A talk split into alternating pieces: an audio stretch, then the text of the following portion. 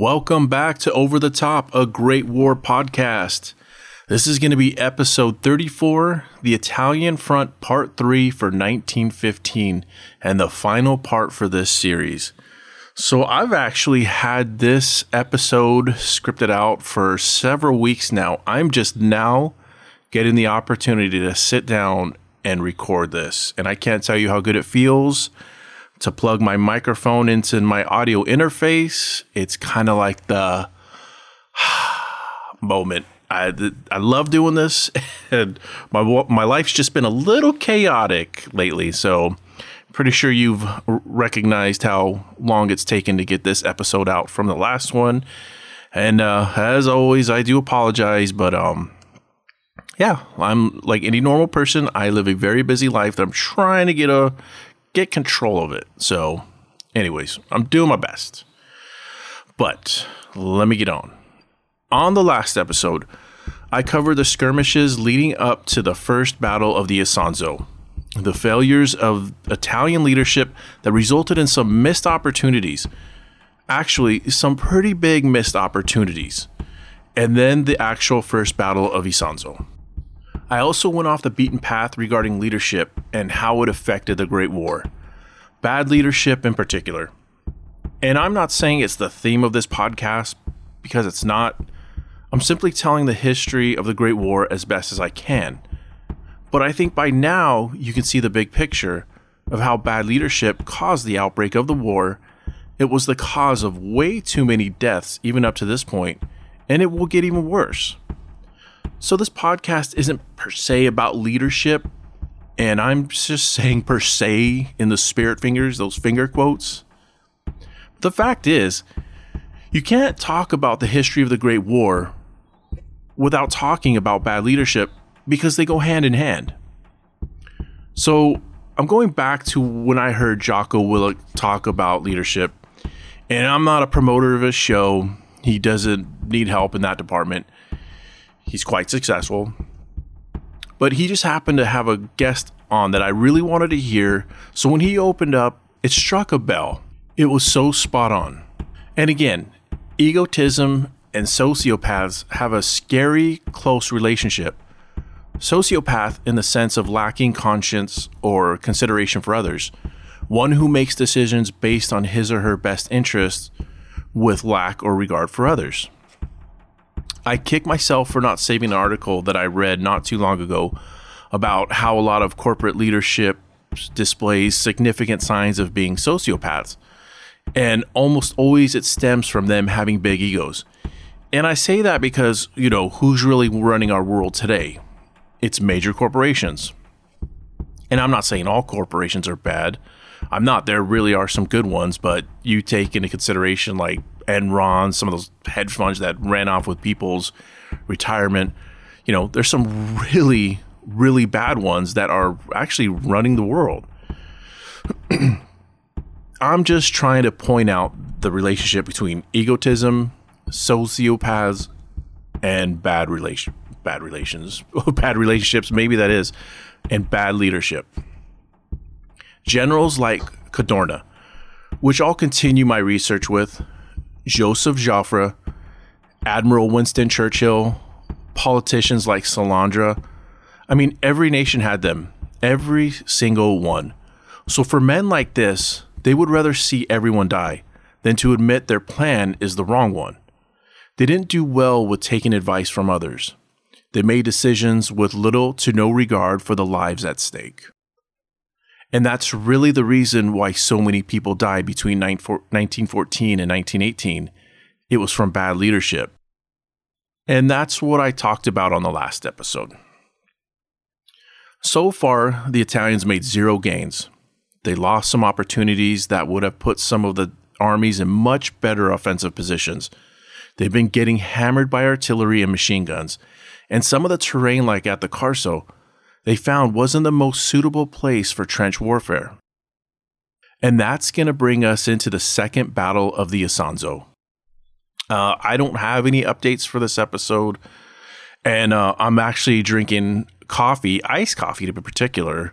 My uh, Invader Coffee Mexican chocolate blend. I love this stuff. Again, I'm not part of the company. I wish I was, but I just love the stuff. So I love to tell everybody invadercoffee.com. Yeah. So I have to be somewhere after I record this show. So coffee for tonight. And uh, let's get this thing started. Do you know what the word irredentism means? In political terms, it's the reclaiming of lost territory, which is thought to be rightfully theirs. The official definition is a policy of advocating the restoration to a country of any territory formerly belonging to it. In other words, with Italy signing the Treaty of London, giving Italy expansions in the Balkans, the Eastern Mediterranean, and Asia Minor, this is what most believe they were doing. Irredentism is what the soldiers were told by officers. The 110 year old veteran Carlo Orelli who I spoke about in the last episode, when he was asked by the author Mark Thompson what he believed he was fighting for, Orelli replied with, Why, Trento and Trieste. But it was a lot more complicated than that on the political spectrum, given the fact that Italy Italy was kind of forced into this. I said Italy. Italy. Can't even pronounce Italy right now. It's the coffee kicking in. I bring this up because that word irredentism supports the theory that Italy was supposedly bringing the nation together by fighting for and gaining the lost areas, reclaiming the lost Italians back as one. I guess that could be a motivating factor if you look at it like that. But here lies the problem that Italy experienced very early on. Most of these lands that they were trying to reclaim, the majority of the people weren't even Italian. And because of this, they weren't so much as welcoming, kind of turning this whole irredentism into horseshit. But it's important to understand this was the reason why most of the Italians believed they were fighting, which is really what will instill that drive to keep pushing forward. I know it's complicated. This whole thing from the start is just one big political soup sandwich. On July 18th, Cadorna gave the orders to start the attack, kicking off the Second Battle of the Isonzo. The main objective was Mount St. Michel at the northern tip of the Carso, which the infantry attack was to take place on a hot afternoon at 1300 hours. The Italians opened up that day with an artillery bombardment at 0400 hours. But instead of aiming for the rear, Cadorna decided it would be wiser to use the less powerful guns at a shorter range.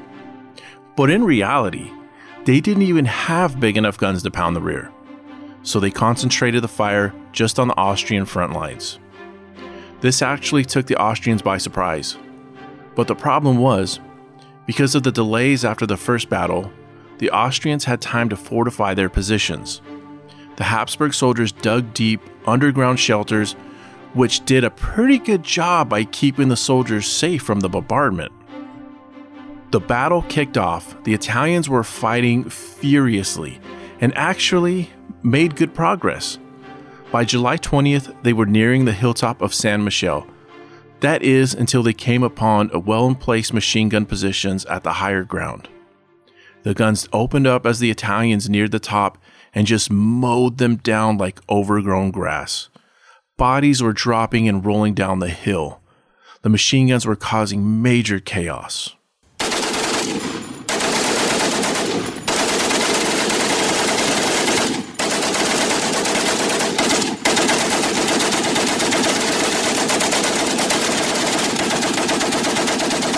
But here's where that Italian fighting spirit came into play. They kept pushing and pushing forward even after losing some ground. In a way, it was kind of like stubbornness, but things were about to get really bloody and downright gory. At dawn, on the 21st of July, the Italians opened up with another bombardment. It lasted for a couple hours.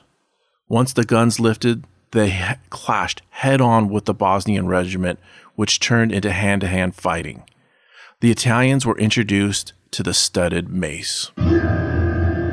If you don't know what that is, a studded mace is basically a wooden club with some sort of sharp studs at the end, which would obviously be the end they would be clubbing the skull with. The studs could be nails or anything sharp enough to penetrate or crack the skull open. They really got creative with these clubs. Some German maces had a metal ball and a, on a chain with sharp metal spikes at the end. This was like medieval shit going down. It was brutal. Men were getting their heads beaten in until the skull cracked wide open like a melon. There were soldiers sprawled out dead all over the limestone with their brains just spilling out. There was blood and gore everywhere. They didn't only use maces, they used bayonets, buttstocks, knives, anything they could get their hands on to bash the enemy to death. Eventually, the Italians pulled back after taking heavy losses. The Sassari Brigade alone took 2,400 casualties. They would regroup and take the hill twice on the 26th, but weren't able to hold the position. In the book, The White War by Mark Thompson, the author retells the story of an Italian veteran who was south of San Michele at Mount Kosich. The man was crouched behind a stone parapet looking through his binoculars at the men crawling on their hands and knees moving up. Sadly, this was a relief for him. Watching this distracted him from the horrible stench of feces, unburied corpses, and sulfur. See, around these parts of the Carso in July, the temperatures get brutally hot, turning the stone into ovens. Think about what that's doing to the dead bodies and the human waste. Here's the thing about a dead body just left in a situation like this to decompose, and keep in mind how the heat is making this worse. First stage autolysis, better known as self digestion, the destruction of cells and tissue by their own enzymes. This begins immediately after death when blood circulation and respiration stop. This is when rigor mortis will start to set in. Second stage, bloating. Leaked enzymes from the first stage begin to produce gases. The sulfur compounds that the bacteria release also cause skin discoloration due to the gases. The body can double in size. In addition, insect and rodent activity will often be present. The bacteria produced causes an extremely unpleasant odor called putrefaction. The odor is said to linger long even when a body has been removed. Third stage, decaying. Fluids released through orifices indicate active decay. Organs, muscles, and skin become liquefied. It becomes all gooey and jelly like. The body loses most of its mass during this stage. And the fourth stage, this is the final stage, which is skeletonization. And there's really no set time frame when this occurs. And honestly, if you have to live with both bodies decomposing, one through three, who gives a shit about four? It normally takes around a month for a body to get all gooey and start liquefying. However, again, take into consideration the blistering heat, and this can speed things up. And this was happening all around the soldiers. They weren't burying the bodies. Then you add in the men defecating where they were sleeping and fighting. Just picture the environment the men were living and fighting in. So, for the soldier who's peering down the binoculars, watching the action going down, it was taking his mind off the stench that surrounded him. And a lot of the soldiers were killed in these makeshift trenches. In the middle of the night, under the cover of darkness, the living would swing the dead and fling them out as far as they could, or even down a hill or mountain. There were snipers everywhere, so I'm sure this was done in a hasty manner. And remember, the armies then consisted of towns forming units. Fathers would go off with their sons, or brothers would go off together. Imagine tossing a loved one over the side of a cliff because you don't want to see or smell that person rot away. That was his burial. Or even worse, imagine watching a loved one decompose. People didn't mentally come back from that. This, along with the constant artillery, was having a major psychological effect on the men. Some were really losing their mind. In fact, there was an increase in psychotic murders after the Great War, and it's due to the fact that the war had created a lot of mental ill individuals.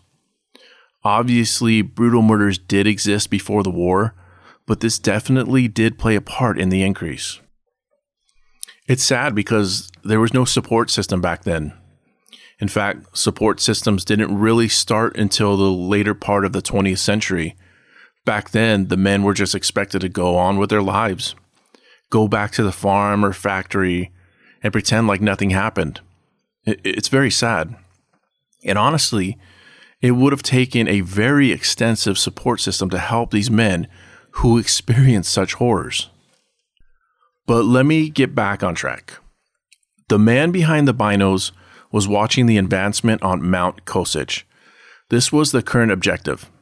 The men felt the earth begin to rumble as the artillery started to come alive.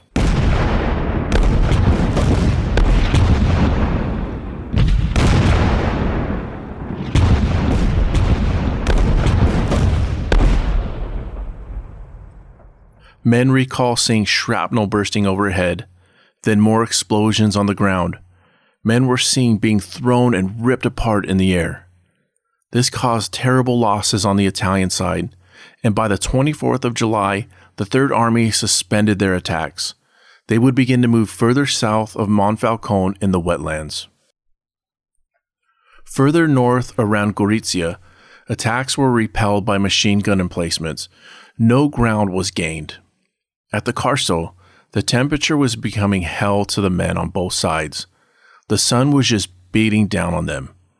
An Austrian officer recalls this, saying, Baking the leaves on the trees to a dark crisp until they crackle on the branch. It blanches the grass until it shatters at the touch, like the thinnest blown glass. In the glare, the trees look black. Beyond, the sea steams, or gleams like steel. Rocks split, sounds carry far louder and faster. It is as if the sun's rays were multiplied by millions of mirrors, tormenting the soldier's eyes. There is no escaping the heat. Tongues swell, coated with thick saliva. Fingers swell and dangle clumsily from sticky hands. Eyes inflamed, skin like parchment. The blinding light beams everywhere, penetrating our eyelids. Our flasks are empty, sucked dry by the early morning. The Carso had turned into hell on earth. The wounded laid on the ground, trying not to move or brush the flies away out of fear they would be spotted and targeted by a machine gunner or sniper. There was dead and wounded spread out everywhere. Trees had been shredded apart by the shells, in some areas, the forest literally disappeared. The natural potholes from the limestone blended in with the shell holes. There was unexploded munitions everywhere. And of course, the men continually walked over the dead bodies and feces. Night brought no rest. This is when the men worked to improve trenches with rock drills and fix what was destroyed along with laying wire. Mules were rotated at night bringing up supplies. Night was also the only time the men could try and retrieve the wounded. This natural wonder of the world called the Carso was turned into hell. Maybe the devil really was still residing there. Now, let me change directions to the northern Isonzo, where the weather was opposite from the south. Here it was bitterly cold. Above Caporetto, at a height of around 2,000 meters, the air is thinner and colder. At altitudes like this, it's harder to breathe, especially if you're exerting yourself. Athletes will often train in the mountains to build up their lungs. The former boxer Oscar de la Hoya used to train in the mountains of Southern California for this reason, just like many others did. Probably still do today.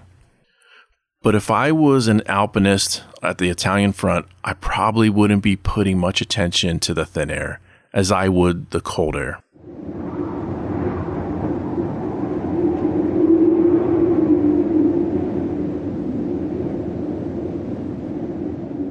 An Italian soldier recalls being hunkered down in the evening with fellow soldiers along the side of a mountain shivering uncontrollably. This was hell, is what he was thinking. He was an alpinist at Mount Krn in Mrzli. The goat paths they were hunkered down at were narrow, One wrong step and a person go over the edge. Freezing cold with war surrounding him, he described it saying, Squatting among our own and enemy corpses, the stench was unbearable. And on top of that, we had to withstand a furious enemy assault, and we repelled it. Many of our men fell, hit in the head while they poked out of the trench to fire. The constant stream of bombs also caused some casualties. These are steel cylinders about 30 centimeters long that the Austrians throw at us with special equipment from up to 300 meters away. Their effect is horrific. A poor Alpino lost his legs and his stomach ripped out. In daytime, you can see the bombs coming and dodge them, but at night, it's serious stuff. End quote. Those steel cylinders that the soldier was referring to were trench mortars. These, along with artillery, would cause deadly rockfalls. One particular instance, an artillery caused a cliff to collapse and 20 men were swept into the abyss. The weather here was extreme in other ways. There was lightning storms, freezing winds, hailstorms, a lot of rain. Men were constantly being taken off the mountain with frostbite ranging from their head to toes.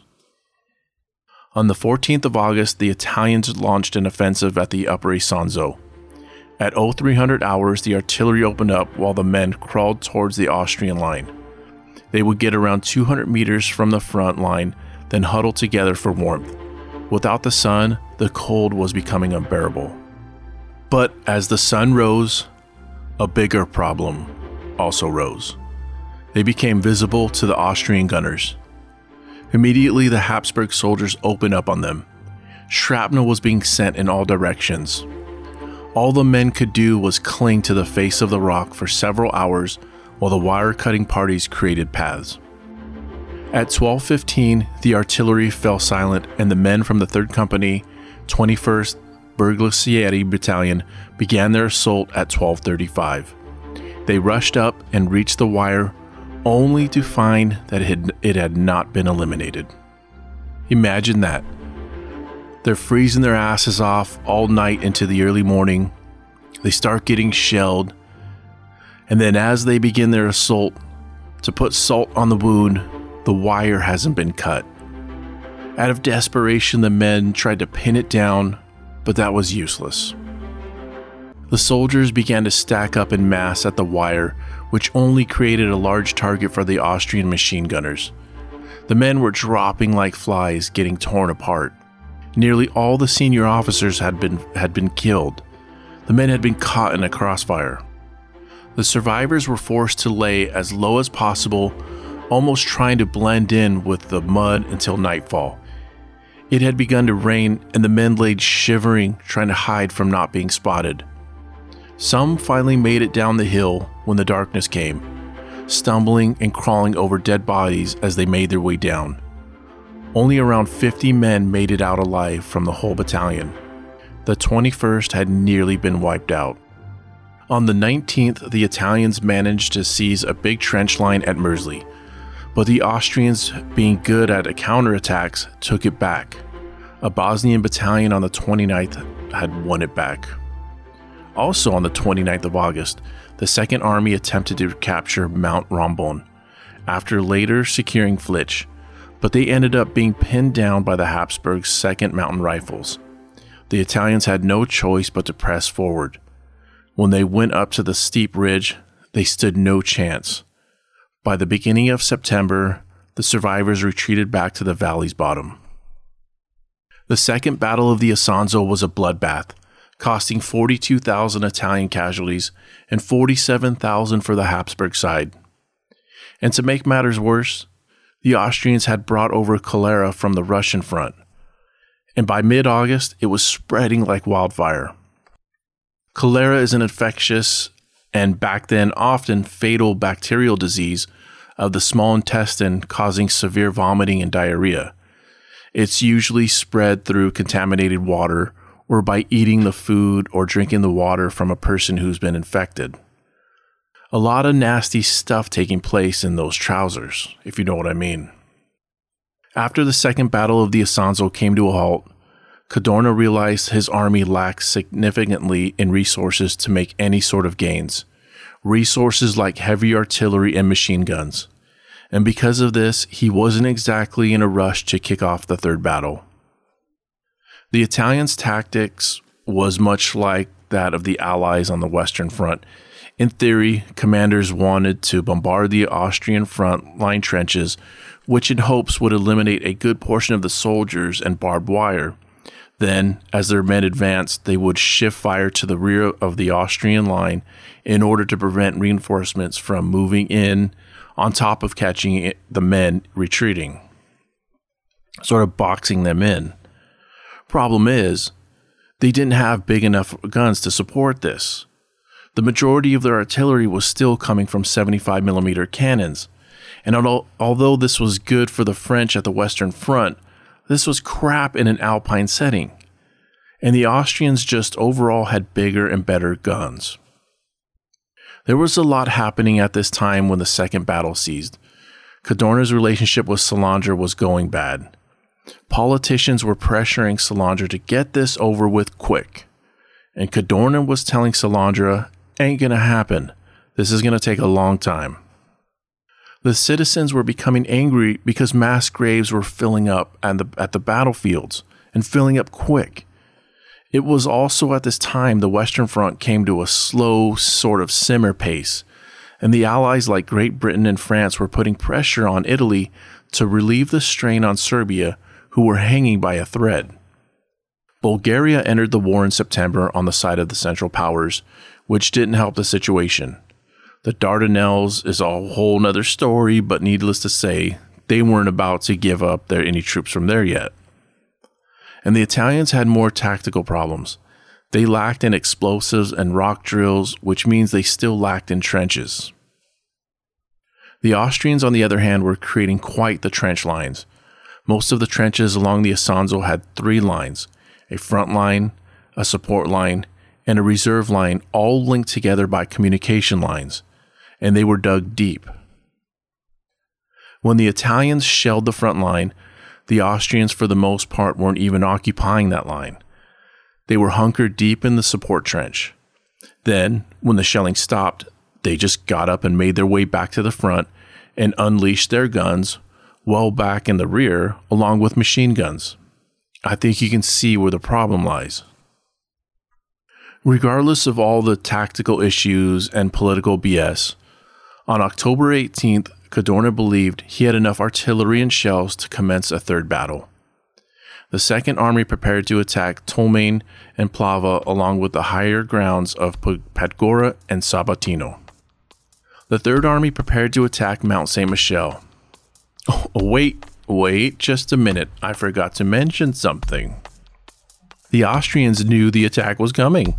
That's right. With the help from loose lipped Italian deserters who didn't hesitate to tell all, the Austrians knew the attack was coming and were well prepared. 1,300 Italian cannon, cannons began shelling uh, along a 50 kilometer front from Krn to the sea on October 18th. It was loud. It was thunderous. There was a lot of booms, and I'm sure it was quite the show. However, remember the majority of those guns firing were 75 millimeters. This wasn't big enough for the job, and that was a problem that kept resurfacing for the Italians. So when the Italianos got out of their trenches and made their way to the Austrian front lines, they were very rudely greeted by a hailstorm of Austrian bullets, like a never ending swarm of deadly hornets.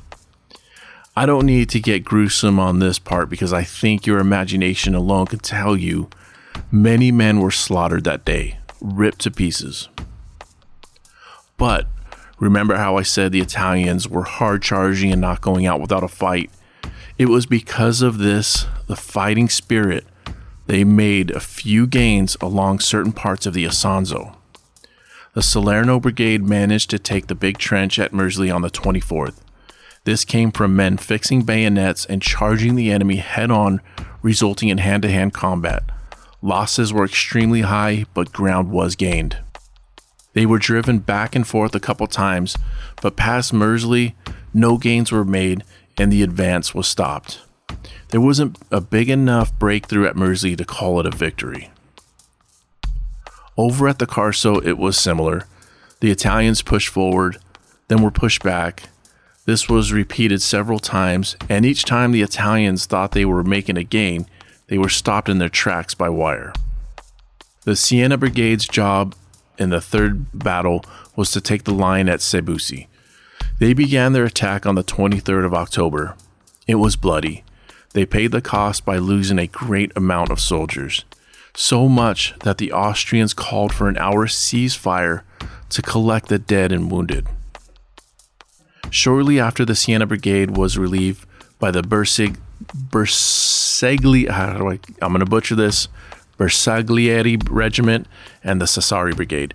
Together, by early November, they managed to take the trench lines at Sei Busi and hold it. They finally gained some ground and were able to hold it. The last days of the Third Battle of the Isonzo were on the 3rd and 4th of November, and it was a bloodbath. The deaths were so high that there was fear among the higher ranking officers of soldiers deserting the battlefield. The Italians had lost over 65,000 men. South of Monfalcone, one division, the 16th, attacked Hill 121, which was nearest hill to Trieste. This one single attack by the 16th Division cost 4,000 soldiers. 4,000 soldiers. Again, I want you to think back about the dead rotting on the field of battle. Thousands upon thousands of bodies will morph into a gruesome sight. And they did attempt to get the wounded and dead, but still, they were just creating piles. But it was rare at this point that they were even able to collect the dead. There was too much risk involved. When the Austrians called for the hour ceasefire, this was a very rare case. The Third Battle of the Isonzo was called to a halt the evening of November 4th.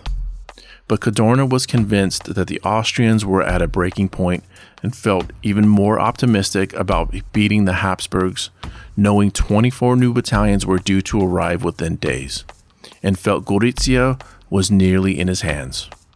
After one week, the Fourth Battle of the Isonzo kicked off in fuller swing. The Italians outnumbered the Austrians almost three to one, but because the Habsburg soldiers were better equipped with machine guns, they were able to repel the majority of the attacks. Just like the third battle, the dead again began to pile up. The Italian soldiers were desperate. They weren't getting fed properly. The food that did make it to the lines was cold, and there was very little of it. It was hard for them to replenish their strength with little to no food and even water. Some of the troops were going for several days without even the bare minimum. They were so desperate that the men would begin to harm themselves to get medevac from the front. You'll have to have to get creative and imagine what that could have been. Officers began to look out for soldiers with self-inflicted wounds. This was punishable by way of execution. This was a terrible time for the troops. I mean, the whole damn thing was terrible for them since day one, until the last day of the war, but they were at an extremely low point. Before, they had the spirit for Trento for Trieste. Now they were starving, thirsty, sanitation was horrendous, and their fellow soldiers were dying by the thousands. The situation will bring most people down. Thoughts of desertion, self inflicting wounds, and even suicide was at, an all time high. They wanted to escape the horrors of this war. On November 18th, Cadorna turned another dark stone. Before this, he was opposed to targeting civilian towns because, well, civilians were there. But on this day, he ordered a three hour bombardment on the city of Gorizia.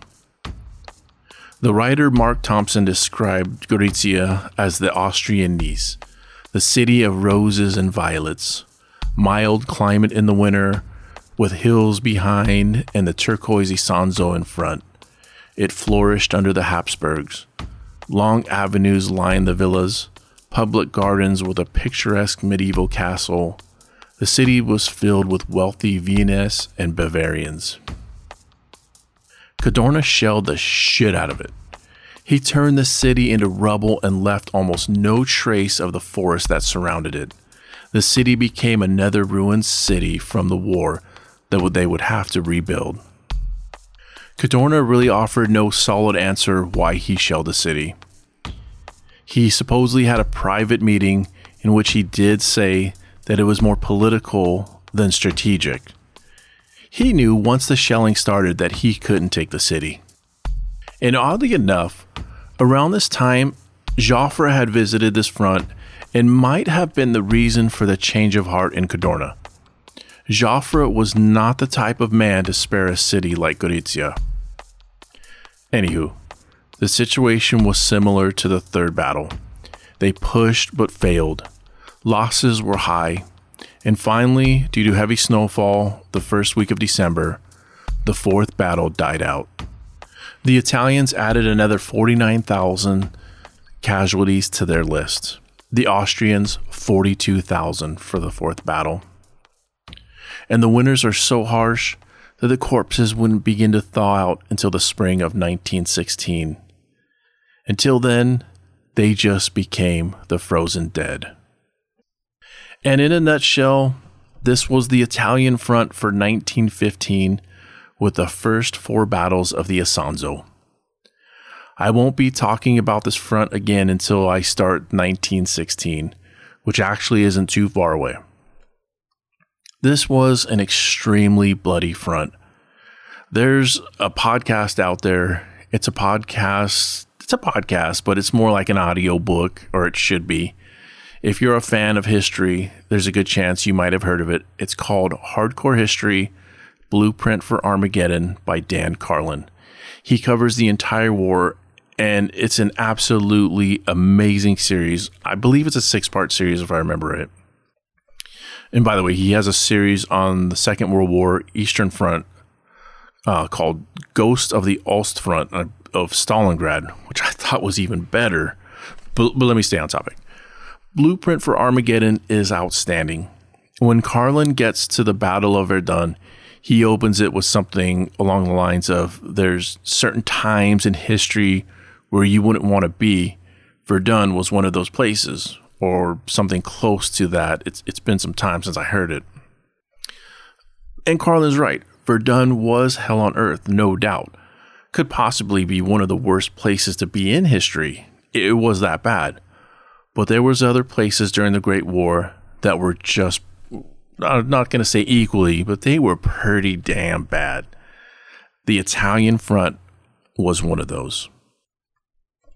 If I had to take my pick, yeah, for sure. Verdun is a hell no. I'm making sure the DeLorean time machine doesn't stop there. But the Italian front, yeah, that was pretty bad.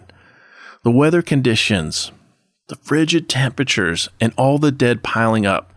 The Italian front was no joke. It's definitely a big hitter. A lot of mistakes were made, mistakes by higher ups that cost hundreds of thousands of lives in 1915. And it wasn't only the Italians, the Austrian losses were also appalling. I'm glad I took my time with this one. I learned a lot of details regarding this front that I never knew Cadorna, the limestones of the Carso, and much more. I hope you enjoy this series as much as I did. Again, I want to give a plug to the book, which was my main reading for this front so far, and it's called The White War by Mark Thompson. I've read several books that cover the Italian front, and I, I think this one is the best I've read. His knowledge and details of the front is impeccable. If you like what you've heard, I re- recommend you get this book. And uh, again, I want to touch base on why it took so long to get this episode out. There's a lot of things going on um, in school right now. I'm actually going after two things. I'm getting a certification in a fire inspector and a certification in an in engineering. However, I'm contemplating turning that certification into another degree, which would make it my second degree. There's a lot going on in the head. I, I think you can hear. So I, again, I do apologize. It's taken some time, but uh, my semester is actually nearing an end. I'm like on the home stretch, and when I'm done, I'm going to start cranking these out because it's summertime and back to my readings and back to pumping out those podcasts. And the next episode is actually going to be a good one. Not like they all haven't been. Hopefully, hopefully you guys have liked every one so far. But uh, the next episode is actually going to be a biography. Got the book right here. Been reading it. It's a tremendous tremendously great story. I think you're really going to enjoy it. I'm not going to give it away, but uh, stay tuned for next episode for a biography episode. All right, folks, that's going to be it. Thank you for listening and for your continued support. I hope everyone is in good spirits and in good health. Until the next episode, take care, everyone.